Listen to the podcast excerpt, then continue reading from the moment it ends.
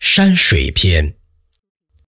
山水画中，水的画法常用的有三种，可以简单的了解一下。首先是留白法画水，通常用来画瀑布较多一些，快速画出瀑布两侧的山体，然后对山体进行简单的皴擦渲染，这样就可以通过留白的方式将瀑布的感觉流出，然后画一些远树，营造出远景的氛围。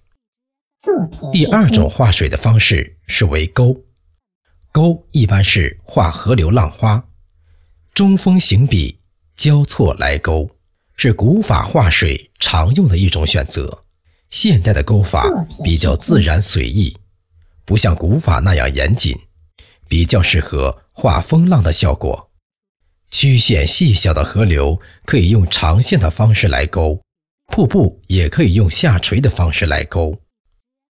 第三种是皴，用皴的效果，用皴擦的效果。来加水的质感，皴擦过程中往往会结合一些勾法，让水的走向流逝更清晰。皴擦往往伴随着染，将浪花的部分留白，染出水势。画树木一般分为近景树木、远景树木和中景树木。近景树木就是要画的复杂一些，以松树为例。如果是近景的松树，可以将松树的树干画得更加清晰，包括根系、松叶。山水中通常以连擦带勾的方式快速的画出，还需要勾的地方，简单的用勾法。树叶的面积、造型和位置进行修整，然后等干后将枝干罩染。中远景的松树可以不用双钩法来钩树干，单钩即可。松树的枝干。通常用擦与染的方式完成，相对近景更加的概括。远景的松树可以将松枝松叶完全概括，以点的方式来完成即可。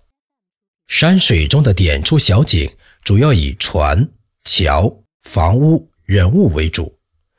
点景过程高度概括，基本以线来勾出，因为在风景中这些元素比较小。我们来看船的点景。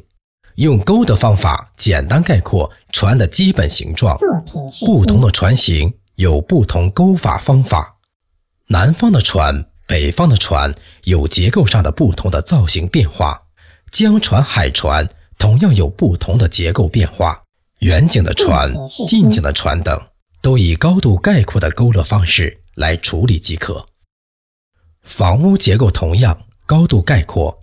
房屋往往会相互叠加，形成整体参差不齐。茅草的房屋与近代木质和砖制的房屋刻画方式除了造型不同，本质上处理方法是一致的。不同地域的房屋有不同地域的特色，古代建筑与现代建筑有细微的区别。中国古代建筑有飞檐，表现飞檐的时候，可以把整体概括的。更加准确。点景的人物通常是高度概括头部与躯干，交代出人物的动势即可。如果人处在前景中，可以略微刻画，但同样概括为主。山水中古人出现的较多，根据服装服饰的不同，区别现代人与古人。山水中的动物强调整体造型。忽略结构的细节，放在山水中更加自然。近景传中人物可以画得相对清晰。现代的建筑及楼房有时也会出现在当代风景中，画出楼房特征即可。山水画中的这些点景，除了勾的方法，同样可以进行简单的照染，强调一下光感和体面关系。船的下部。往往会通过点染的方式画出许多的投影，增加船的质感。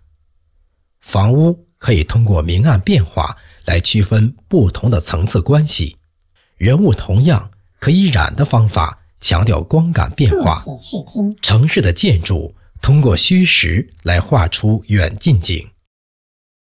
完整的一幅画山水画作品需要表现的东西很多，我们可以画一幅简单的作品来感受一下水墨山水画的步骤和效果。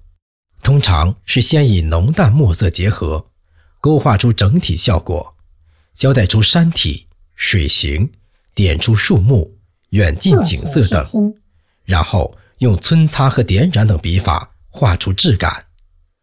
墨色干后，简单照一遍淡褐色，注意留出云雾和水的空白效果，然后再以蓝绿色复染一遍，画出青绿山水的韵味。大写意的山水画，重意不重形。画前要打好腹稿，画的时候要做到心中有数，行笔要连贯、奔放大气，多用大笔触表现。染色时不用等画面全干透，利用宣纸的特点，让墨色和颜色相互交融，画出酣畅淋漓之感。